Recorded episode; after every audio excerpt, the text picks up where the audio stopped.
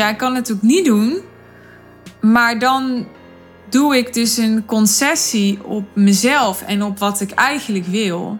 En als ik ergens altijd voor gestaan heb in het leven, dan is het voor zo min mogelijk concessies doen. Alleen dat is gewoon de zoektocht. Dat, dat klinkt heel makkelijk. Hè? Dat klinkt, hè? Het klinkt op zich makkelijk om te gaan staan voor wat je echt wil. Alleen wat als je A wil en B wil en het ogenschijnlijk lijkt alsof die elkaar bijten? Dat is eigenlijk nooit zo, want ik geloof daar niet in. Ik geloof in en en, niet in of of. Ik geloof in overvloed. Ik geloof in dat de dingen naast elkaar bestaan in plaats van dat ze tegenover elkaar staan.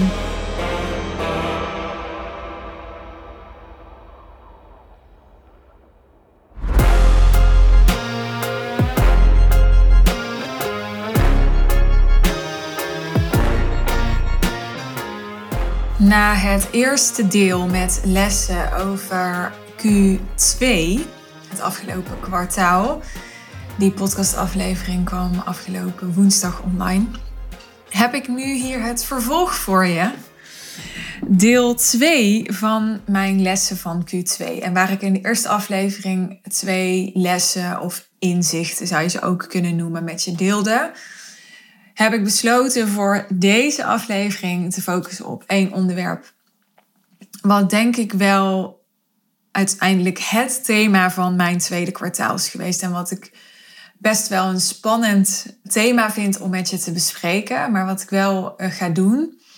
En wat ook wel in lijn ligt met het tweede inzicht dat ik met je deelde. In het eerste deel van dit drieluik. Ik hoop dat je me nog kunt volgen. Maar ja, misschien is het dus een idee als je de vorige aflevering nog niet geluisterd hebt, om die eerst even te luisteren en dan daarna bij deze aflevering terug te komen. In de vorige aflevering, ik grijp er even kort op terug. Ik pak er even kort op terug. Grijpen is echt zo'n raar woord. Had ik het over opnieuw beginnen. Dat ik op een gegeven moment tot de conclusie kwam nadat ik een reel terugzag met videobeelden die waren opgenomen op mijn laatste event waarin ik zei: wat ik ga doen is opnieuw beginnen. En ja, ik kwam tot de conclusie dat ik dat nog niet helemaal had gedaan. Nou, ik ga daar nu niet verder op in, want ik ben daar in de vorige aflevering al op ingegaan. Maar in het verlengde daarvan ben ik wel met iets nieuws begonnen. Niet in het tweede kwartaal, in het eerste kwartaal al. Maar in het tweede kwartaal dan echt, zo zou je het kunnen zeggen. Want april van dit jaar was het moment waarop ik echt behoorlijk volle bak aan mijn boek ben gaan werken. En ik heb inmiddels ook, ja, ik zou het kunnen nakijken, maar ik geloof meer dan. Ik kan het opzoeken en dat ga ik nu even niet doen, want het is niet super relevant. Maar het zijn in ieder geval ongeveer meer dan 150.000 woorden die ik in drie maanden tijd geschreven heb. Naast uh, dat ik mijn marketing ben blijven doen en mijn klanten ben blijven helpen. Dus het is een behoorlijk, ja, behoorlijk grote invulling van mijn leven geweest en geworden in het afgelopen kwartaal, mijn boek. En mocht je daar meer over willen weten, dan wil ik je bijvoorbeeld verwijzen naar de boek-update die ik in dit kwartaal voor je heb opgenomen. Want daarin ga ik veel verder over wat voor boek het is en hoe ik dit proces ervaar. Dus ook daar wil ik in deze aflevering niet te ver op ingaan.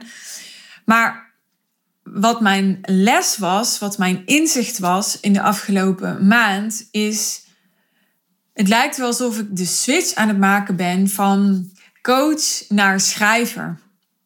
Waar uh, de buitenwereld ja, maandenlang er naar keek als dat ik een business coach ben die een boek schrijft, voelde ik, maar het voelt meer alsof ik al dan niet tijdelijk, dat weet ik gewoon allemaal nog niet, maar een soort switch aan maken ben van coach naar schrijver. En waarom ik het spannend vind om te delen is omdat ik het gevoel heb dat ik dan bijna mijn eigen coach zijn disqualificeer. En zoals ik in de vorige podcastaflevering al deelde, daar heb ik superveel passie voor, dus daar heeft het helemaal niks mee te maken.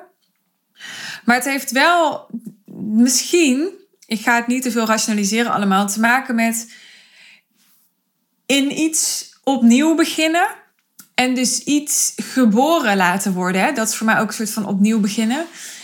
En ja, dat is dus dit boek geweest. En wat ik nog steeds, bijna elke dag, bizar vind aan dit boek, is dat het voelt alsof. Ik wil daar niet een heel zweverig iets van maken, maar alsof dat boek door mij heen ontstaat. En ja, ik vind het altijd een beetje flauw om daarmee mijn eigen zeggenschap weg te geven. Alsof ik niet degene ben die dat boek schrijft. Uh, dat is niet zo.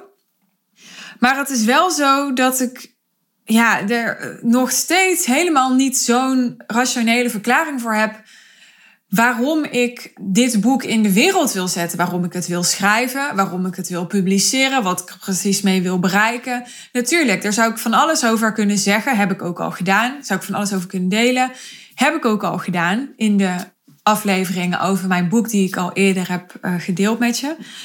En tegelijkertijd ja, is het altijd makkelijk om achteraf rationele verklaringen en legitimaties te maken voor wat je doet en hoe je handelt en hoe je denkt.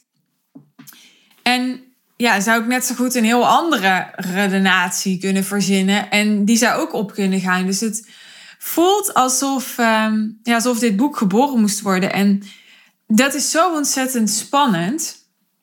Dus de les is, het inzicht is dat er een shift gaande is, nogmaals, al dan niet tijdelijk, van coach naar schrijver.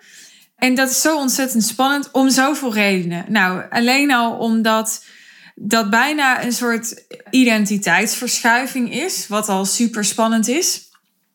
Want ja, je bent vertrouwd met, laat ik het bij mezelf houden, ik ben vertrouwd met een bepaalde rol, met een bepaalde identiteit, met hè, een visie die ik jarenlang heb uitgedragen. En ja, opeens voel ik dat ik, doordat er veel aandacht naar het boek gaat, een andere rol voor mij ontstaat.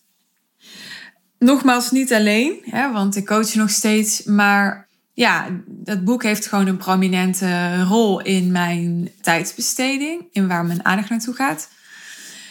Dus dat is ja, spannend omdat dat nieuw is en nog niet vertrouwd. Maar het is ook spannend omdat ik een autobiografisch verhaal schrijf. Dus een verhaal uit mijn eigen leven. En je kunt je er misschien iets bij voorstellen wat dat doet. Wat dat doet met mijn omgeving, met mensen die dat weten. Uh, maar wat dat ook doet met mij. En wat het ook doet met mij als die omgeving daarvan af weet. Want ja, je weet hoe mensen in elkaar zitten, neem ik aan. En op het moment dat ze geen controle hebben en op het moment dat ze zich niet veilig voelen, dan, ja, dan, dan doet dat wat met ze. Ja? Dan creëert dat weerstand, dan creëert dat dus onveiligheid, dan kan het leiden tot verwijdering. Dus dat boek dat is niet alleen groot vanwege de tijdsbesteding en de identiteitsshift, maar dat is ook groot vanwege de spanning die het creëert op mijn relaties. En misschien niet alleen de spanning die het feitelijk creëert, maar ook de spanning in mijzelf. Want ook mensen die misschien geen weerstand uiten of die zich niet bewust zijn van wat ik precies schrijf, dat niet weten. Ik weet natuurlijk wel wat ik schrijf. En ik heb besloten toen ik aan het boek begon, ja, dit, dit wordt een soort levenswerk en ik vind het belangrijk om dit in de wereld te zetten. Maar ik, dat neemt niet weg dat ik het een taai, ongemakkelijk proces vind, waarin ik me absoluut getest voel in de mate waarin ik uh, de consequenties van dit boek kan dragen, nu en in de toekomst. Consequenties die ik niet eens kan overzien. En dat klinkt allemaal heel groot en ik wil dat zeker niet opblazen of traumatiseren. Maar ik wil wel realistisch zijn. Dus ik wil wel realistisch zijn en niet wegkijken voor wat wel mogelijke consequenties zijn. Heel plat gezegd voelt het alsof ik met dit boek mijn hart volg. Tegen alle mogelijke onzekerheden, weerstand tegen alles in. Ik heb zoveel tijd en geld geïnvesteerd en ik zet zoveel relaties daarmee op het spel dat mijn hoofd natuurlijk de hele dag zegt: waar ben je godsnaam mee bezig? ga je het er niet doen? Waarom ga je niet gewoon lekker ja, doen wat je al deed? En uh, je hebt toch goed leven dan. En uh, dus mijn hoofd die vindt daar van alles van. Maar ik weet het als ik daarnaar luister, dat ik iets in mezelf verlogen, omdat ik me dan uh, door angst laat tegenhouden, laat klein houden, laat veilig houden. En daar ben ik niet voor gemaakt. Daar ben ik niet voor op deze wereld. Dus terug naar de les. De les is voor mij om next level bij mezelf te blijven. En bij mezelf blijven is soms een hele dunne lijn tussen kiezen voor het een, kiezen voor het ander of kiezen voor een, iets wat ertussen zit, zonder dat het voelt alsof dat een concessie is.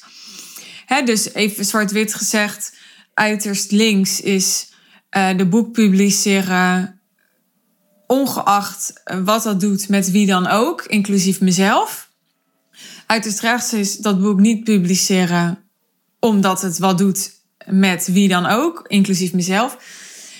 En het hele, de hele range ertussen, het hele grijs gebied ertussen, is kijken wat deel ik wel, wat deel ik niet en met welke intentie. En um, er is iets in mij van nature wat geneigd is. Ik ben meer uiterst links dan uiterst rechts.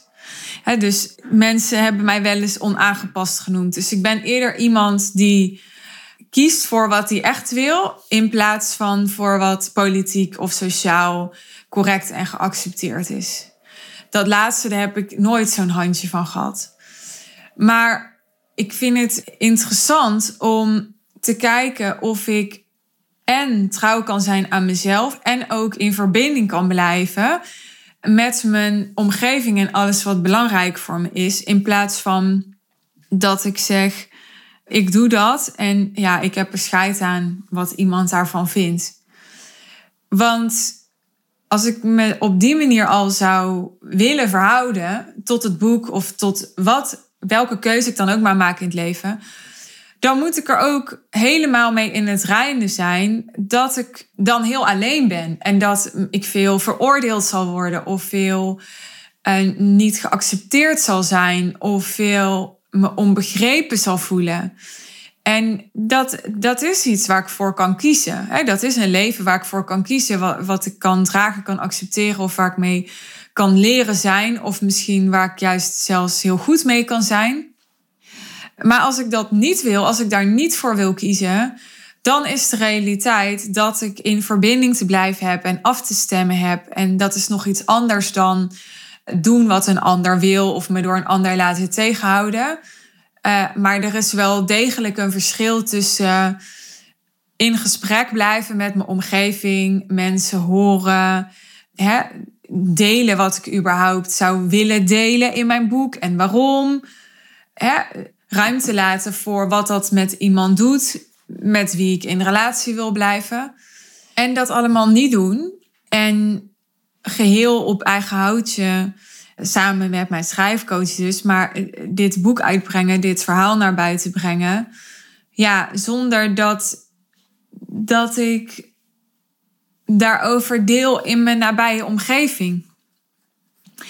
En wat ik daarin dus ook heb gezien, is dat ik het makkelijker vind, en dat is iets wat ik eigenlijk al wel wist, maar waar dit boek me weer bewust van maakt ik vind het makkelijker om heel open te zijn op social media voor iedereen die mij volgt, in mijn podcast, voor iedereen die deze podcast luistert, dan in mijn persoonlijke relaties. Omdat er in persoonlijke relaties gewoon veel meer intimiteit is. En er daarmee ook veel meer te verliezen is. Er daarmee veel meer afwijzing mogelijk is. Dus het is voor mij nooit een issue geweest om zichtbaar te zijn, om open te zijn. Ook niet echt om me kwetsbaar op te stellen op social media. Omdat, ja, weet je, als mensen daar al op afhaken, dan, oh, dan merkte ik dat vaak niet eens. Want dat waren veelal toch anonieme luisteraars. En waar er dan ergens een paar afvielen, kwamen er aan de andere kant ergens een paar bij.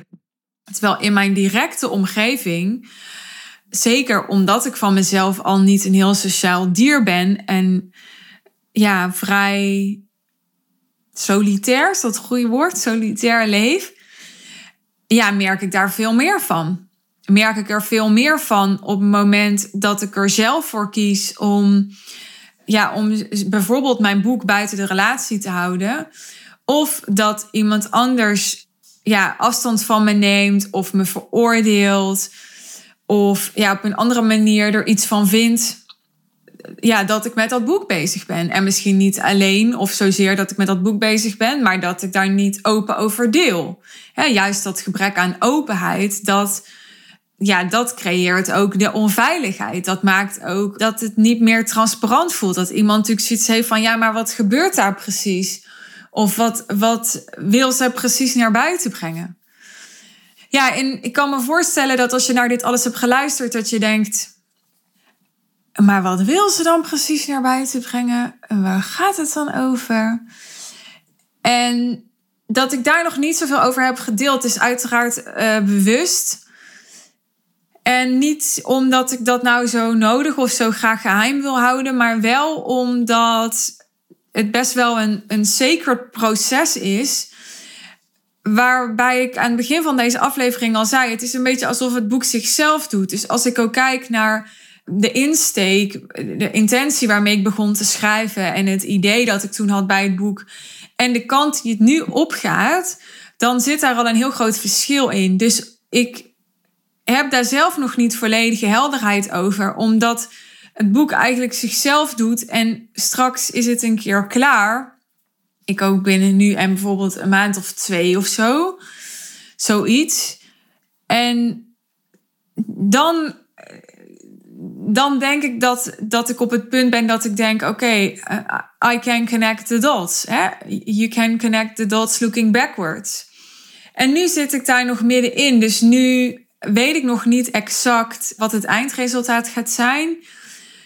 En ben ik dus ook nog volop in het proces van hoe verhoud ik me eigenlijk tot mijn directe omgeving als ik zoiets persoonlijks naar buiten ga brengen, zoiets persoonlijks waarvan ik me bijvoorbeeld vorige week realiseerde.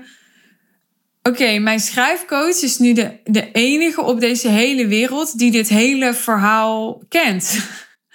Dus er is letterlijk niemand in mijn omgeving die dat hele boek zo kent. Wel fragmenten, wel delen, wel. Maar niemand die dat hele verhaal kent. Dus dan ga ik dat hele verhaal, dat ga ik dan zo naar buiten brengen. Zonder dat mijn directe omgeving dat helemaal weet. Waar zij ook nog in sommige gevallen deels onderdeel van zijn. Wel gefingeerd en zo uiteraard. Maar ja, zij zullen zich daar wel in, zelf in kunnen herkennen.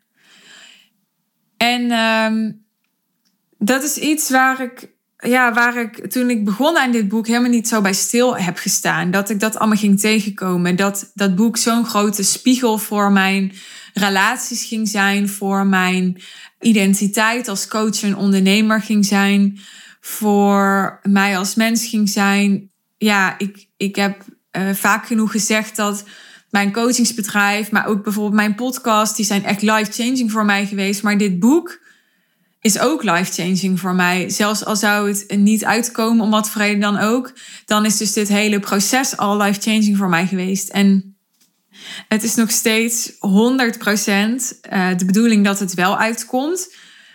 Maar ik voel wel, oh ja, ik, het is wel echt belangrijk dat ik daarin respect heb voor de tijd. En dus ook voor mijn eigen proces. En dus ook voor de relaties in mijn leven. Tenzij ik ja, tot andere conclusies kom en zeg. Nee, hè, als ik echt mijn hart volg, als ik echt trouw ben aan mezelf, dan, ehm, dan klopt het voor mij om wat vrede dan ook niet om dit boek in mijn relaties in te brengen hè, dan, dan beïnvloedt het me te veel om over dit boek in mijn, ja, mijn intieme relaties te praten, bijvoorbeeld. Of mensen dat te laten lezen of daarbij te betrekken. Maar dan heb ik ook de consequenties te dragen van de verwijdering die dat in de relaties kan creëren. Dus ja, dat is een, een les, een inzicht, maar vooral een proces waar ik afgelopen kwartaal in heb gezeten. En wat dit boek me al heeft gebracht, maar ook waarin dit boek me uitdaagt, zoals je hoort. En waarin ik heel veel uh, moed nodig heb. Ik ben uh, veel al ja, gekenmerkt door mijn moed in de afgelopen jaren, wat ik altijd een groot compliment vind. Maar het lijkt wel met moed. Ik weet niet of andere mensen dat herkennen. Of jij dat herkent. Maar het lijkt wel met moed alsof. Wat eerst nog moed van je vroeg. Dat vraagt nu geen moed meer, want dat heb je gedaan. Dus alsof je jezelf elke keer in moed moet overtreffen. Om echt trouw te blijven aan jezelf. dus wat eerst nog je moed vroeg, dat is nu misschien normaal geworden, de status quo geworden. En nu wordt er weer een nieuw niveau van moed gevraagd. Dat is echt zoals ik het ervaar in dit schrijfproces. En per se in het schrijfproces, maar dus vooral in het, ja, het, het proces richting publicatie. Ik ben nu in een fase waarbij ik langzaam ga nadenken over: oké, hoe ga ik de marketing voor dit boek doen? Hoe ga ik het verkopen? Als ik een pre-sale ga organiseren, wat is dan mijn belofte over dit boek? Hoe ga ik er dan over praten? En ja, dan komt opeens ook heel dichtbij dat ik dus hele persoonlijke dingen naar buiten ga brengen. Die ik niet naar buiten kan brengen zonder ja, ook over andere, hè, ook al zijn die gefingeerd, maar over andere te schrijven, over mijn relaties te schrijven en over gebeurtenissen in mijn leven waar andere onderdeel van waren te schrijven.